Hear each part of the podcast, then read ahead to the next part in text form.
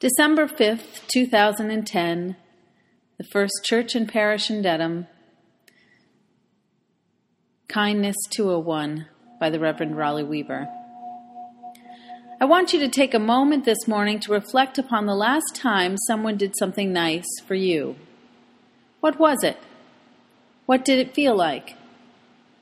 Maybe it was a compliment or an act of kindness or a helping hand. Perhaps you felt especially listened to or understood, or were able to accomplish something you could not do alone. Now I want you to ponder your reaction to that kindness. Did you accept it easily, or did you feel an immediate responsibility to return the favor? Did you see the kindness in the other person as a generosity, or were you concerned about their motives? Did you feel your own desire or appreciation for kindness as a strength or a weakness? I pose these questions on this second Sunday in Advent, the Sunday for Peace, because I believe that personal kindnesses and generosities are the gestures of true peace that are sorely needed within our society today. About a month ago, Michael Roberts sent me an article from the Personality and Social Psychology Review titled Changes in Dispositional Empathy in American College Students Over Time. While the study points out that empathy can be measured from a wide variety of vantage points, it looked primarily at empathy as the tendency of an individual to react to another person's experience with compassion. The general hypothesis was that the increase in social networking sites such as MySpace, Facebook, and Twitter has had caused an increase in self interested behaviors among college students and a decrease in empathy. Using a psychological inventory, 72 college students were tested, and their results were compared to the results in similar testing on students during the 1970s. The result of this study confirmed a significant decline in empathy and speculated that the likely contributor to be the rise in the use of personal technology and media. For instance, if you kept in touch with your family and friends in the one dimensional mode of cyberspace, where people publish exactly how they are feeling and what they are thinking in words, you might not learn how to read facial expressions or body language or feel comfortable interacting in person.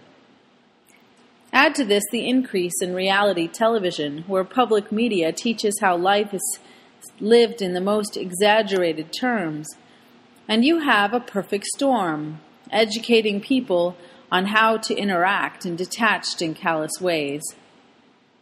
How do we learn to engage socially, or more specifically, how do we learn to be kind?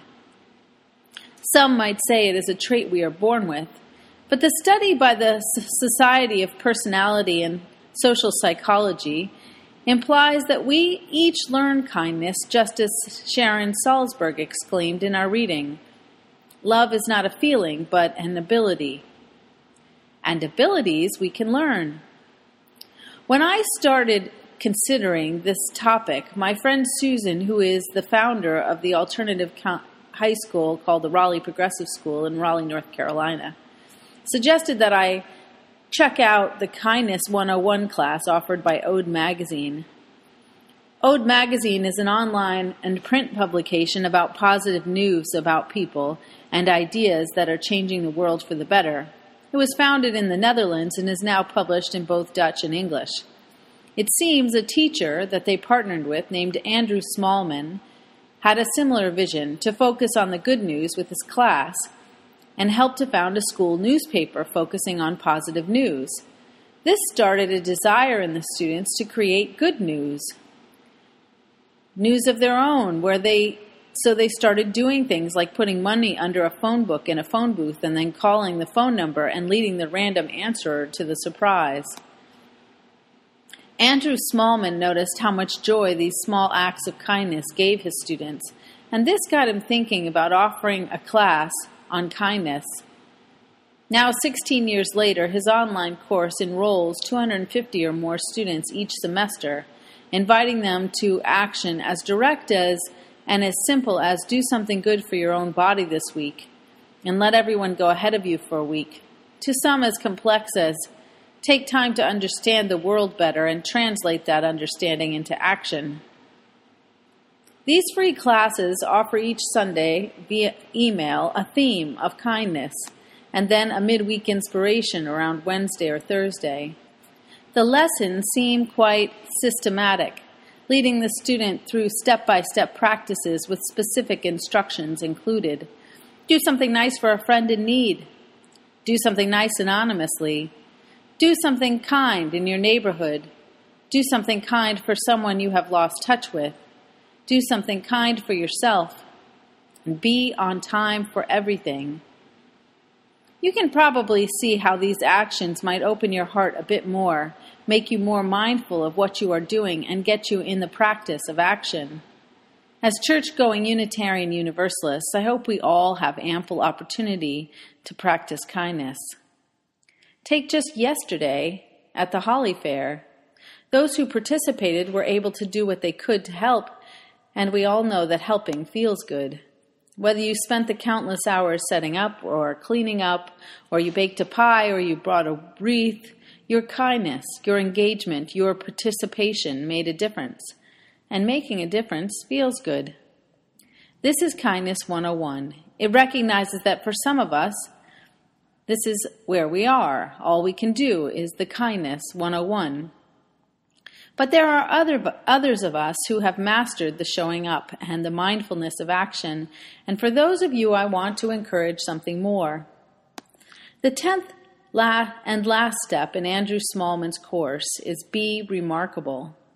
In his weekly theme, he quotes Hermann Hesse Every man is more than just himself, he also rep- represents the unique the very special and always significant and remarkable point at which the world phenomena intersect, only once in this way and never again.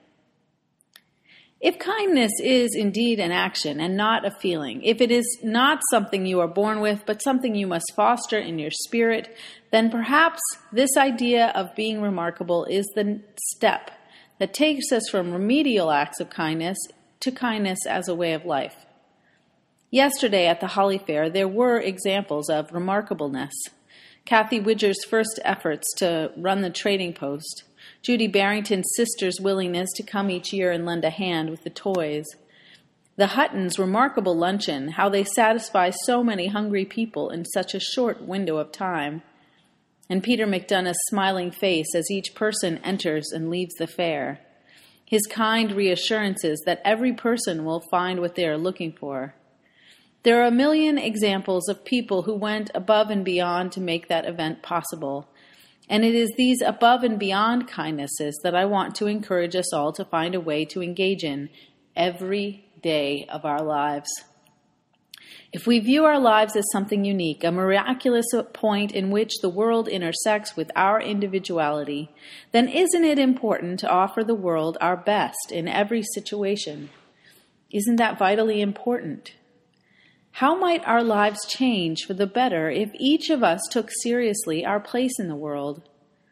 Would petty grievances bother us quite as much if we were fully aware that our positive or negative spirit affected the balance of peace around us? Would we be swayed by the emotions of others if we were awake to the fact that our kind and generous reaction to life would make the world kinder and gentler for others? How would our actions change if we truly understood the difference a kind spirit would make to someone else? If we could see the ripple effect of our behavior?